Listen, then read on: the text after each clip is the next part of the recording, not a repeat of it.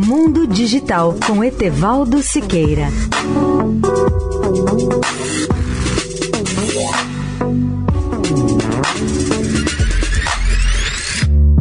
Olá, amigos da Eldorado.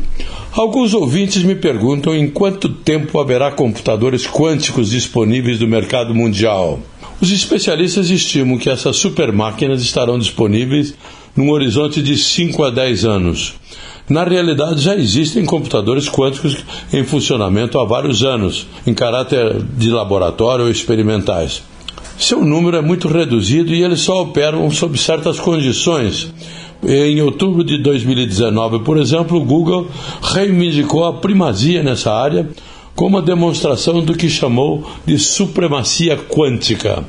Na computação quântica, a unidade básica é o qubit, Q-U-B-I-T, em lugar dos bits tradicionais da computação antiga ou atual. Segundo anunciou o Google na época, o seu computador quântico com capacidade para 53 qubits fez em pouco mais de 3 minutos um cálculo que o maior computador do mundo levaria 10 mil anos ou um tempo um bilhão e meio de vezes maior.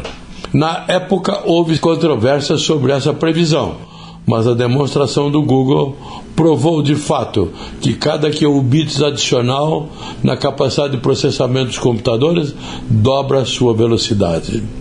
Etevaldo Siqueira, especial para a Rádio Eldorado. Mundo Digital com Etevaldo Siqueira.